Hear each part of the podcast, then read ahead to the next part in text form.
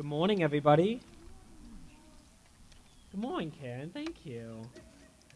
Thank you. So, um, every single Sunday that I'm preaching outside, I always write um, the page numbers on, on my manuscript. So, just in case the wind blows it over, I know the order. And I've never had to use it until today. So, that only goes to show you got to stay prepared because you never know.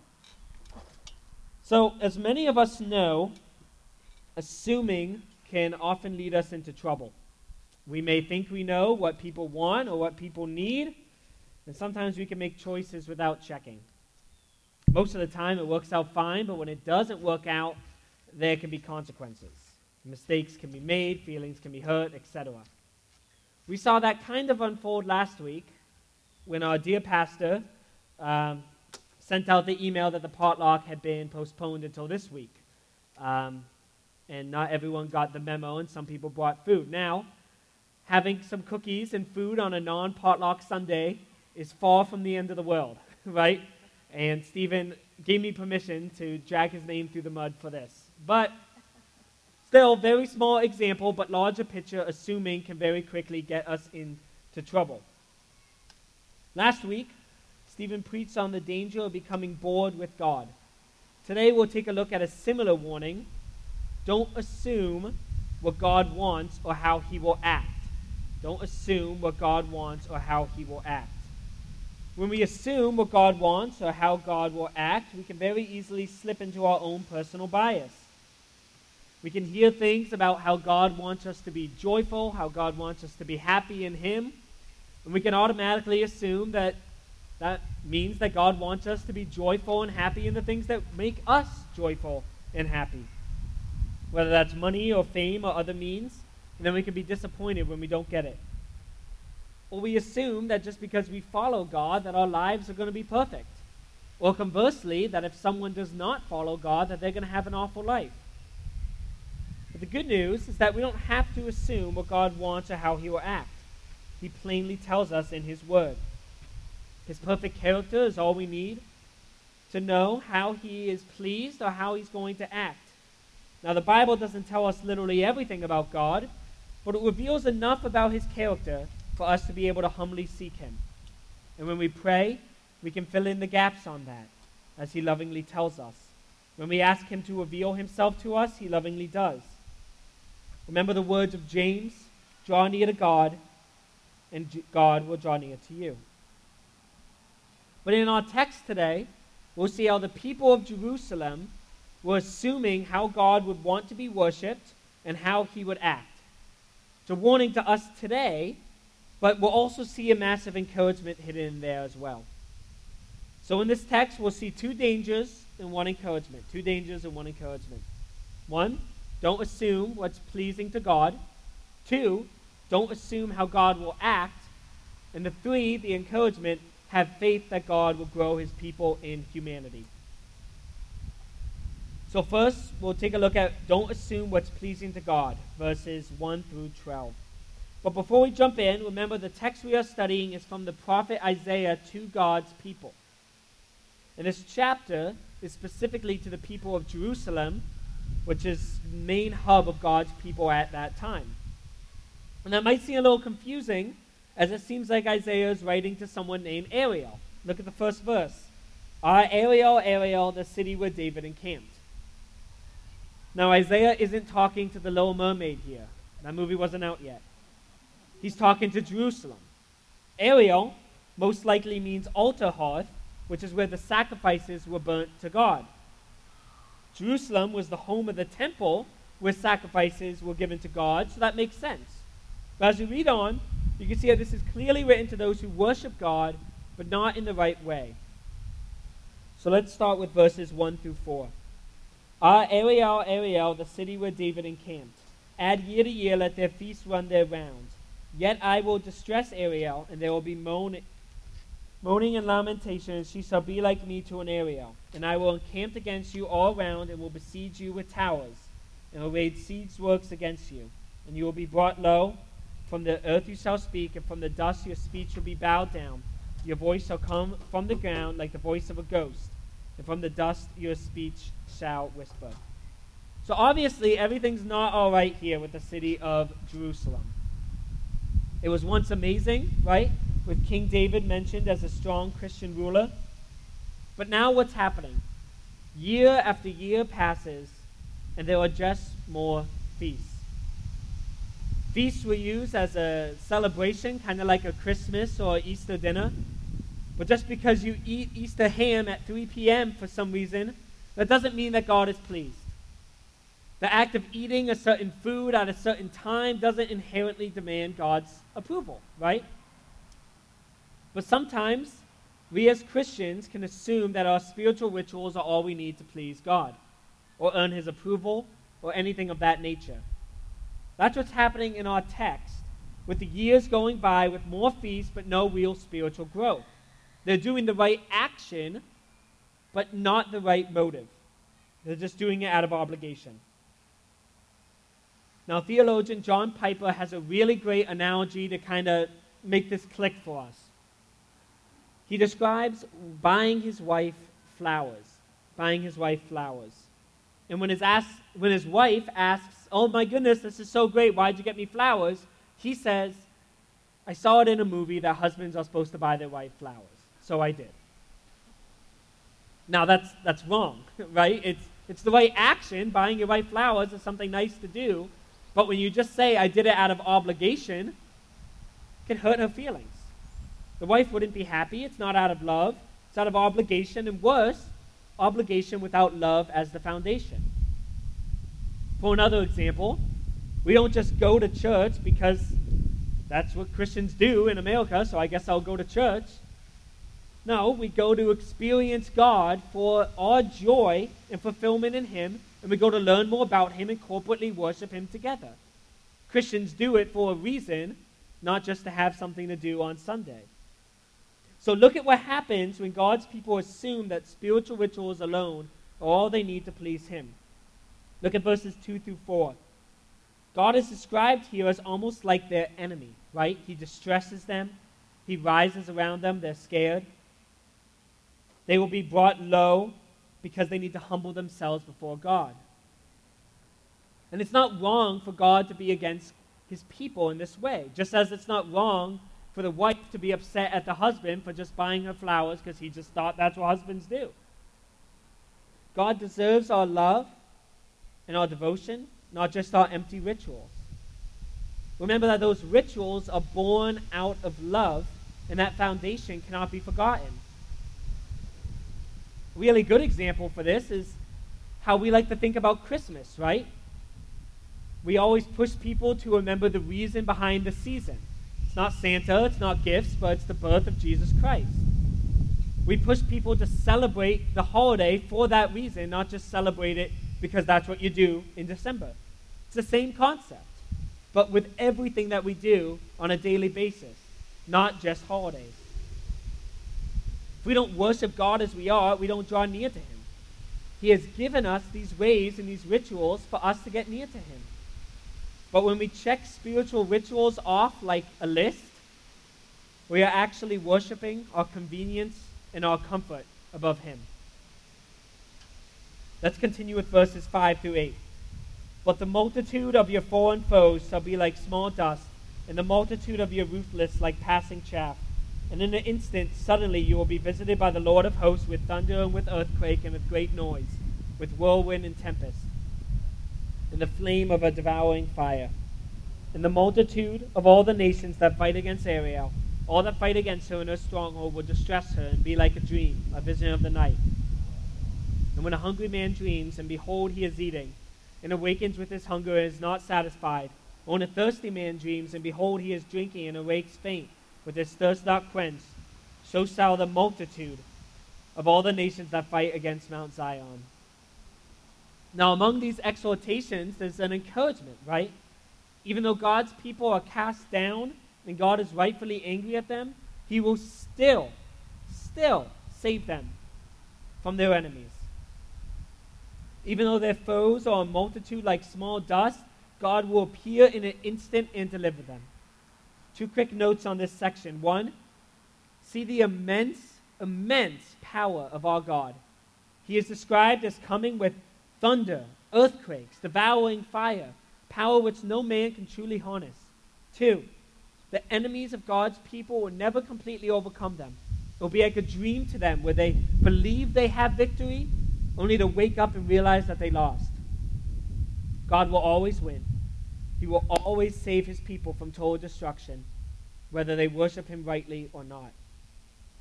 God is rightfully angry with his people as they are merely going through the actions, they're merely going through the motions without the love behind it, and yet he still saves them. He is still far more faithful than we are or ever will be. God may require a lot from us, but he gives more. Don't assume that God is like us. He's better. Let's finish with verses 9 through 12 in this section. Astonish yourselves and be astonished. Blind yourselves and be blind. Be drunk, but not with wine. Stagger, but not with strong drink. For the Lord has poured out upon you a spirit of deep sleep, and has closed your eyes, the prophets, and covered your heads, the seers. And the vision of all this has become to you like the words of a book that is sealed. When men give it to one who can read, saying, Read this, he says, I cannot, for it is sealed. When they give the book to one who cannot read, saying, Read this, he says, I cannot read. So here Isaiah goes back to the issue of God's people worshiping only out of obligation and love. And not love, sorry. He does this in three scenarios, right? Feeling drunk without drinking alcohol, being unable to understand because heads are covered, and being unable to read a book because it's sealed. This is how God describes Christian acts, Christian rituals that are not done in love for Him. So, how do we bring this to today?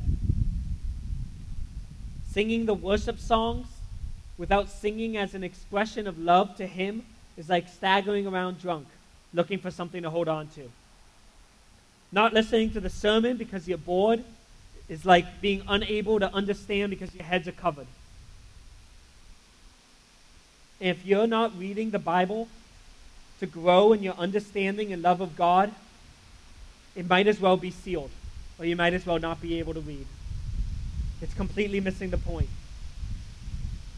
Just being in or in close proximity to a church building isn't what's pleasing to God. Location alone isn't what's pleasing to God. It's going to church to learn and fellowship and worship. That's what's pleasing to God. The act of listening to a sermon or reading the Bible isn't what's pleasing to God. It's listening and reading with a desire to learn.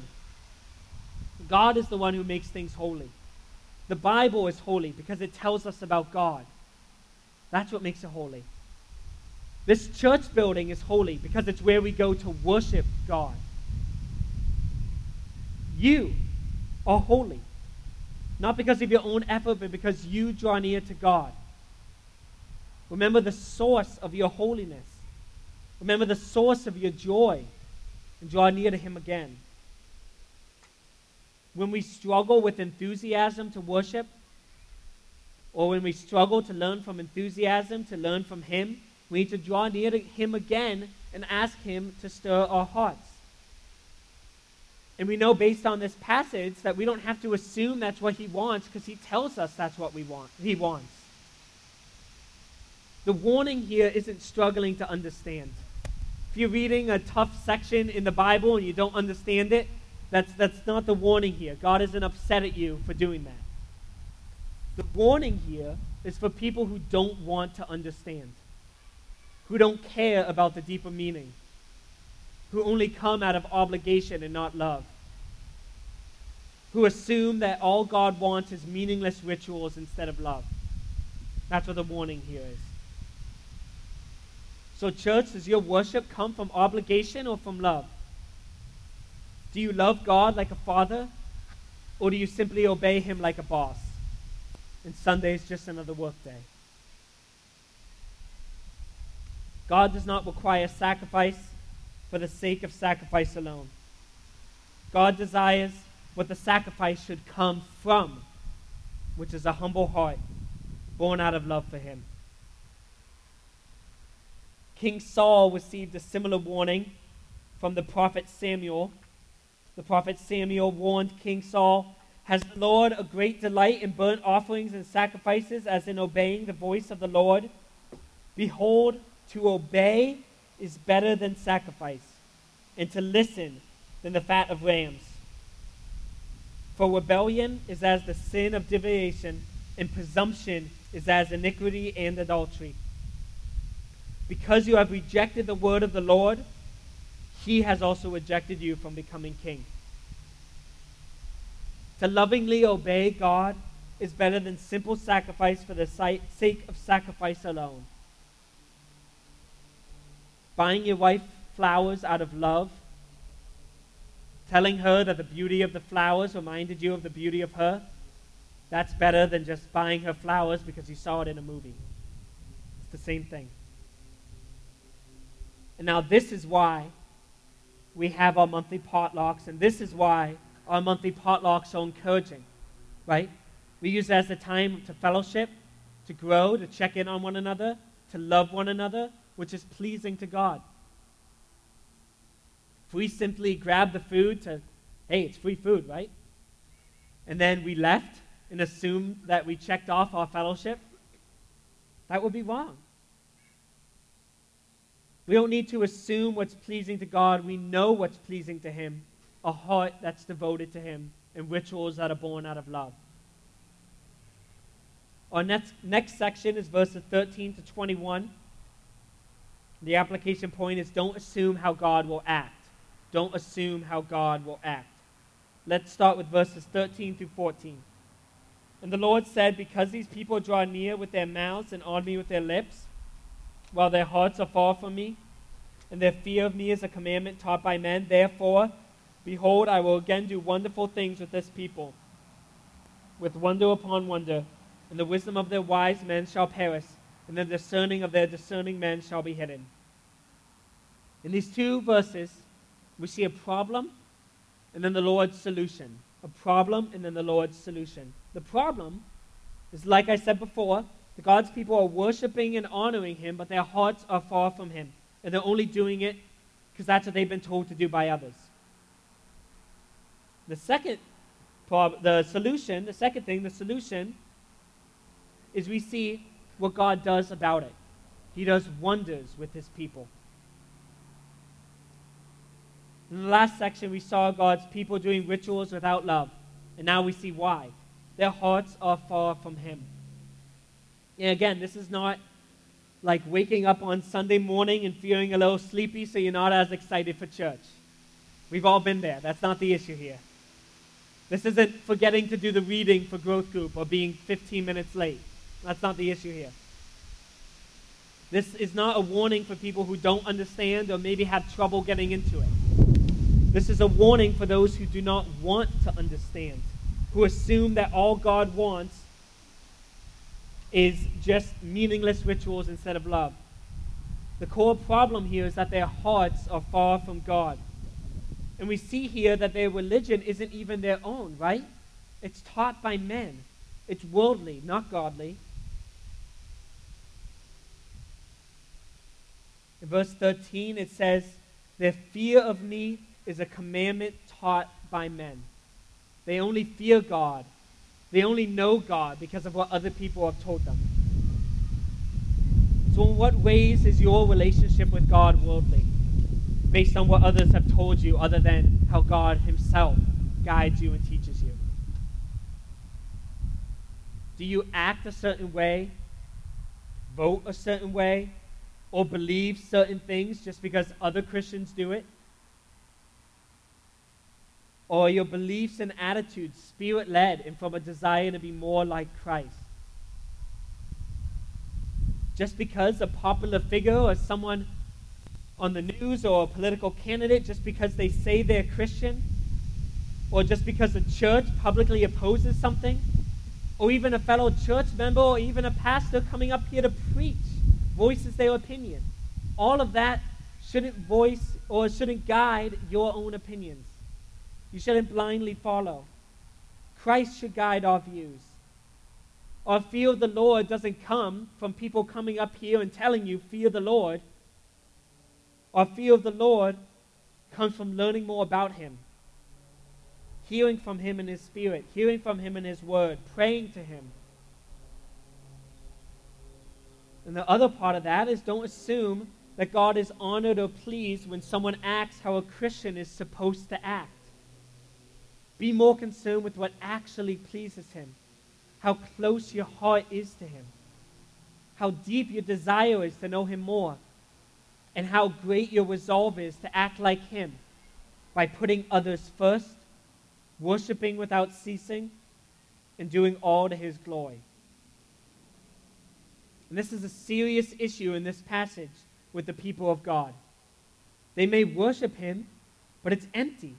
Their hearts are far from Him. And yet, look again at what God does in verse 14. He says, Therefore, behold, I will again do wonderful things with this people, with wonder upon wonder. And the wisdom of their wise men shall perish, and the discernment of their discerning men shall be hidden.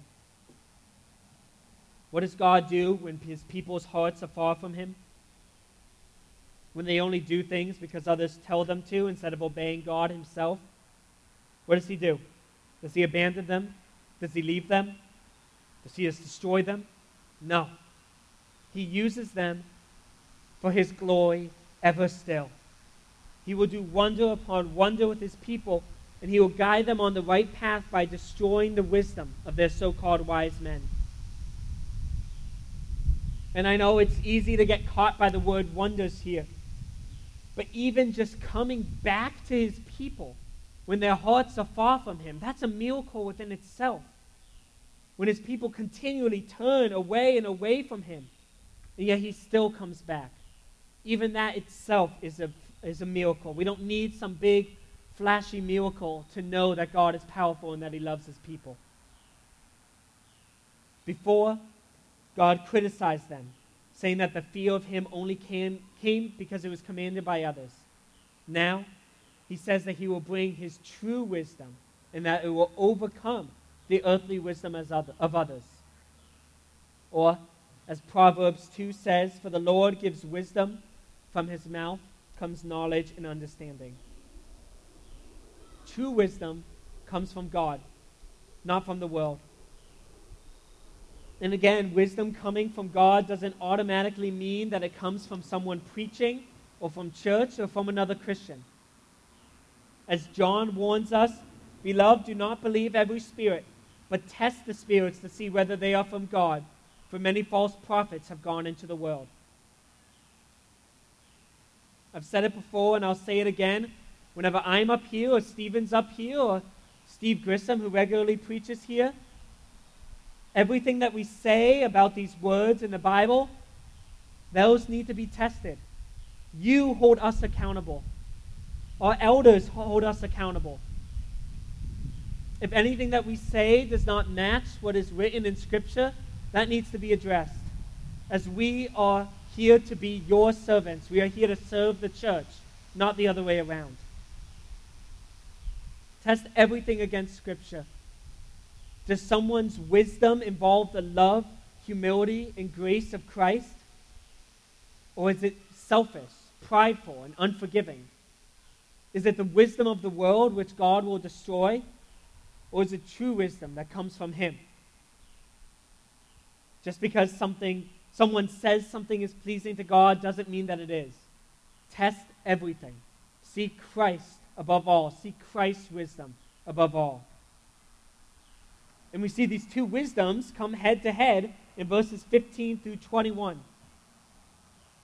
Ah, you who hide deep from the Lord your counsel whose deeds are in the dark, who say, Who sees us? Who knows us? You turn things upside down. Shall the potter be regarded as the clay? The, the thing made should say of its maker, He did not make me, or the thing formed of him who say formed it, He has no understanding. It is yet a very little while until Lebanon shall be turned into a fruitful field, and the fruitful field shall be regarded as a forest. In that day the deaf shall hear the words of a book, and out of their gloom and darkness the eyes of the blind shall see. The meek shall obtain fresh joy in the Lord, and the poor among mankind shall exult in the Holy One of Israel. For the ruthless shall come to nothing, and the scoffer cease, and all who watch to do evil shall be cut off. who by a word make a man out to be offender, and lay a snare for him who approves in the gate, and with an empty plea turn aside him who's in the right. My point for this section is don't assume how God will act. We see a lot of assumptions in these couple of verses. God doesn't see us. God doesn't know us. He has no understanding. That's worldly wisdom. And yet, this wisdom is completely upside down. God has formed us like a potter forms clay. He knows every bit of us, from the hair on our heads to the state of our hearts. Do not assume that God doesn't know you. He knows you better than you know yourself. He knows if your love is genuine, if your worship is true, and if your wisdom is His wisdom. For some of us, that is extremely comforting. For some of us, it's extremely terrifying. And as I mentioned before, some of the wonders of God are taking what is far from Him and drawing it nearer, taking a dead heart and making it alive. James writes that God opposes the proud but gives grace to the humble. And we see that in these verses, right? God takes a field and turns it into a forest, while a great garden is reduced to a simple field. Those who are blind and deaf by their sin to the goodness of God, they will be healed. And the meek and poor will have joy in exulting. The ruthless will come to nothing, and those to act only those who act only to hurt others will be just cut off. And we've seen this in the Bible before, with Jesus himself saying, The last will be first, and the first last. The world assumes that God will act in the favor of the rich, the powerful, and even those who are morally good. But God acts in favor of his people, those who humble him, themselves before him and allow him to guide their steps. Timothy warns us to avoid people who have the appearance of godliness but denying its power. The appearance of godliness but denying its power. Even Jesus quotes this section of Isaiah that we're looking at today while rebuking the Pharisees. Appearance of godliness doesn't mean that God is on their side and will act in their favor. Don't assume that God will act in favor of those who you think he will act in favor of. Don't assume that God will act or that he can be used or manipulated with false worship fake worship and fear that only comes because it's commanded. Instead, we should know that God acts in a way that is countercultural to us, even today in America. He acts in favor of the poor, the meek, the humble. He acts in favor of those who act like his son, not like those who only claim to act like his son. So follow Christ not Christians, and seek Christians who truly follow Christ, not their passions or their pride or their greed. The book of Proverbs says, Every way of a man is right in his own eyes, but the Lord weighs the heart. That's one of the reasons why God commands us to elect elders among us. And that's why elders aren't just instantly given in one day, right? But they are presented to the church body. They give of their testimony so that we can discern if they are Christians who truly follow Christ. And then once they have been elected, once they have been proven, so to speak, as the church body says, yes, these are men who truly follow Christ, then we can follow them. So we know that we shouldn't engage in Christian rituals only for the sake of rituals alone, but we should do them out of love and worship of God. We know to be cautious of worldly wisdom that says we can assume how God will act without seeking his character ourselves. So now that we've seen the wrong way, let's take a look at the right way to seek God and engage in rituals, the right way to grow in him, with verses 22 through 24. Therefore, Thus says the Lord who redeemed Abraham concerning the house of Jacob Jacob shall no more be ashamed, no more shall his face grow pale, his face grow pale. For when he sees his children, the work of my hands, in his midst, they will sanctify my name. They will sanctify the Holy One of Jacob, and will stand in awe of the God of Israel. And those who go astray in spirit will come to understanding, and those who murmur will accept instruction. Now, this is the second time in our passage where the Lord is directly quoted.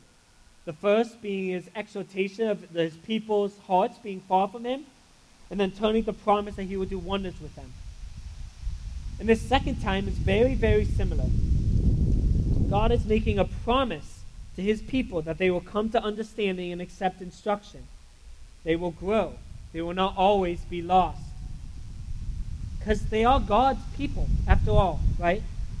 Our God is more faithful than we will ever be. He doesn't jump from nation to nation looking for suitable people, and then when they stray away from him, he moves on.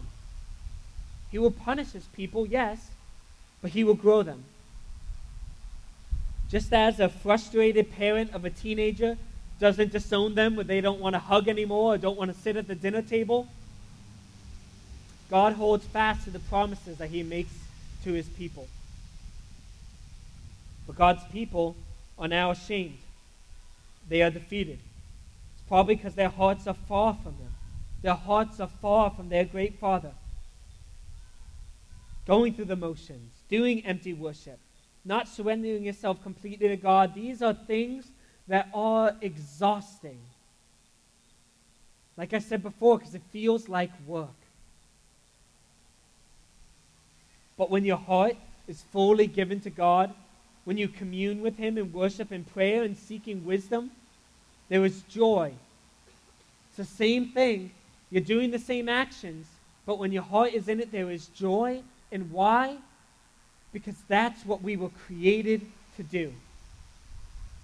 We were created to be with our God.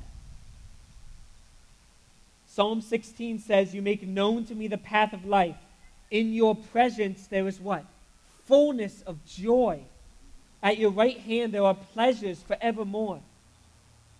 Jesus himself said, Until now you have asked nothing in my name. Ask and you will receive, that your joy may be full. We get joy from being with our Creator. So pray to your Father. Draw near to Him. Worship Him and find joy in Him because that's what you were created to do. When you do that, when you humbly submit yourself to God, when you pour out your heart to Him in prayer, when you worship Him because of the wonders that He's done with you, you when you seek to do good, not for personal gain, but for His glory, then we find joy. And that's what happens in our passage here. Look at verse 23. For when he sees his children, the work of my hands in his midst, they will sanctify my name. They will sanctify the Holy One of Jacob and will stand in awe of the God of Israel.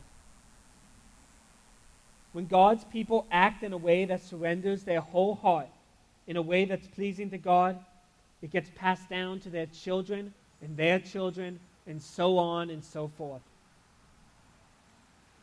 We have to remember that God is outside of time. And therefore, with us right now in our momentary struggles, while simultaneously stewarding the generations of the future. God cares about his people past, present, and future. He cares about his people in Jerusalem just like he cares about his worldwide church today. That's why our verse doesn't just say the family of Jacob, but the house of Jacob. It's the future generations, it's the legacy too. And what a legacy it is. Jacob is one of the leaders of the people of Israel from the line of Abraham, which God has chosen to be his people. And now Jacob sees what has become of his people. Yes, he sees the shame in turning away from God, but he also sees the wonders, the work and sanctification which God has done. And that brings joy. Our hope for the future, like we sung about before, is not just about the return of Christ, but it's also that Christ's name will continue to be proclaimed and worshiped for centuries down the line until Christ returns. No one builds a church just expecting it to worship for a few years and then shut down. That wasn't our intention when we replanted this church. We want this church to continually preach the word Sunday after Sunday after Sunday and to grow in holiness and membership. We want our numbers to increase not so that we can show off how big of a church we are, but that more people will come to Christ. We want to look to the next generation of First Baptist Church members, our church children, so to speak. And we want to stand in awe of what God has done in Scituate and in the South Shore for the glory of His name alone. But not because we worshiped extra hard or that we put on great events or that we did anything ourselves, but that we stepped out of the way and let God do the work and the means of grace that He has instructed us and promised that He has blessed. That we surrendered ourselves and our church to Him. And that we didn't go through the motions, but that we truly loved one another and loved Him. But how exactly did God's people surrender their whole heart? What changed? At first, their hearts were so far from Him, and now they worshiped Him. What changed? Read verse 24. And those who go astray in spirit will come to understanding, and those who murmur will accept instruction. Accepting instruction means just one thing meekness. It's humility. That's what changed. And we've heard this before from Christ in the Beatitudes Blessed are the meek, for they will inherit the earth.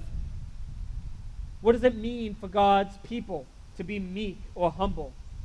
What can we learn from this change of heart? It means that they have a gentle, kind spirit, a humble attitude that completely accepts instruction. God has said that He will do wonders with His people. One of those wonders is humbling his people. Before in our passage, we saw that he will bring them low to the ground, right? He will humble them. And that humility is what causes them to accept God's instruction and be changed. Now, this idea, being meek, being meek is countercultural, not just in our country, but all the way across the globe. We want to make the most money, have the most possessions, do the most things, have the best life. We want to do what we want to do, which is hardly a meekly statement. No wonder our hearts go far from God and our rituals become empty when our hearts are so busy, greedily seeking our own desires rather than God. And yet, even worse, when people are meek, when people are quiet, when people are submissive, they are seen as weak and they easily get taken advantage of. One of my favorite Bible teachers, Kevin Burgess, says, Do you think being meek is weak? Try being meek for one week. How much of a shift in our lives would it be to be quiet, to humbly accept instruction, to humbly submit to those above you, even God, and accept instruction without quarrel or pushback. I know it would be extremely hard for me. How hard would it be to fully submit to God and to seek and accept His instruction for us in His Word without trying to twist it to fit our own narrative? How hard would it be to read the Bible and not see ourselves in every single story, but instead see the power of God. I know I struggle with that every single time. Being meek doesn't seem very weak anymore, does it? All of this is connected to our main point this morning not to assume things about God. What does it mean to assume? Making assumptions is not meek, it's not humble, it's prideful. When we assume, we take our own perspective. When we assume, we use our own personal bias.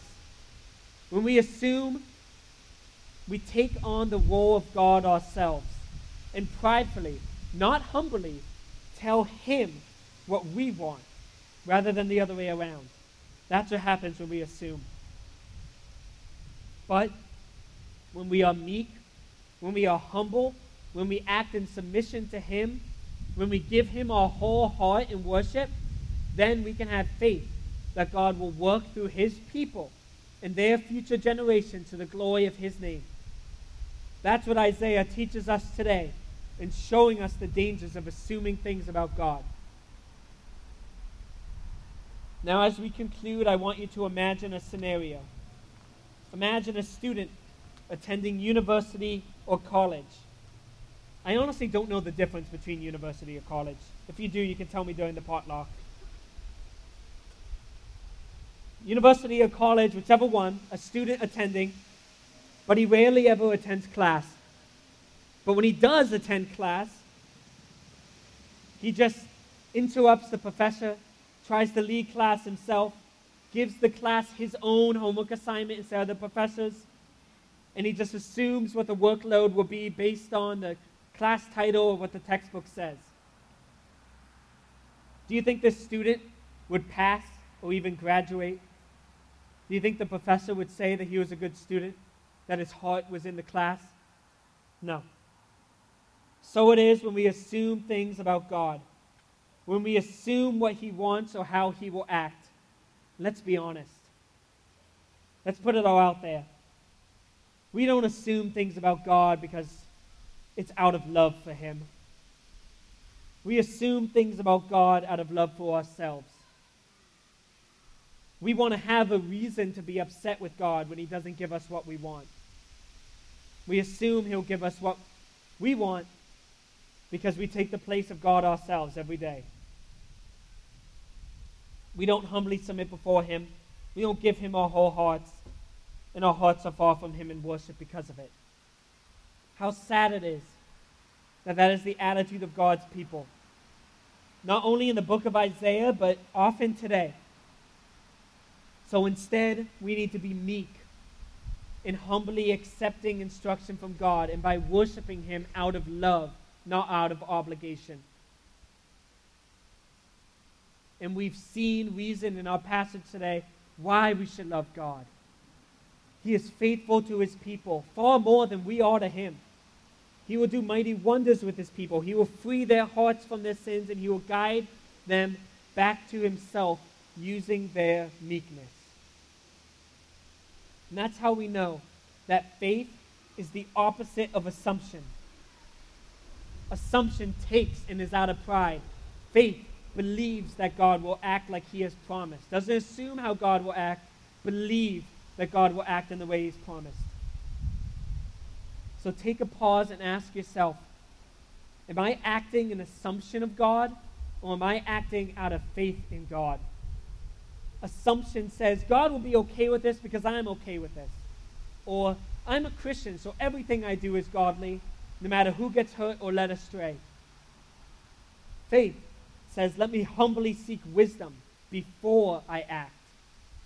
Let me trust that God's instruction is right whether I personally believe it or not, or whether or not it profits me.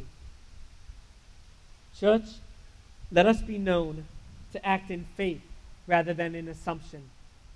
Let us humbly seek wisdom and act in meekness, not because we're weak, but because we are strong enough to put aside our sinful desires for the good of others and for the glory of our God.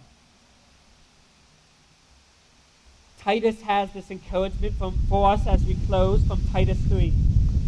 He writes, Remind them to be submissive to rulers and authorities, to be obedient, to be ready for every good work, to speak evil of no one, to avoid quarreling, to be gentle, and to show perfect courtesy towards all people. For we ourselves were once foolish, disobedient, led astray, slaves to various passions and pleasures passing our days in malice and envy, hated by others and hating one another. But when the goodness of God and loving kindness of God, our Savior, appeared, He saved us not because of works done by us in righteousness, but according to His own mercy, by the washing of regeneration and renewal of the Holy Spirit, which He has poured out on us richly through Jesus Christ our Savior, so that being justified by his grace, we might because, become heirs according to the hope of eternal life. Let's pray. Lord God, reveal yourself to us. Bring us closer to you through your word. Lord, we don't have to assume things about you because you tell us about yourself. Help us to read the Bible knowing that it is your story, not ours. Help us read the Bible seeking out your promises and your wisdom. Give us discernment when we hear voices surrounding us every day, Christian or otherwise. Give us discernment. Let you be the filter for which we hear things through. And Lord, help us to worship you, not our assumptions of you, because you are worth it. Let our worship of you be genuine. Bring our hearts closer to you this morning and guide us in fellowship with our potluck. In Christ's name we pray. Amen.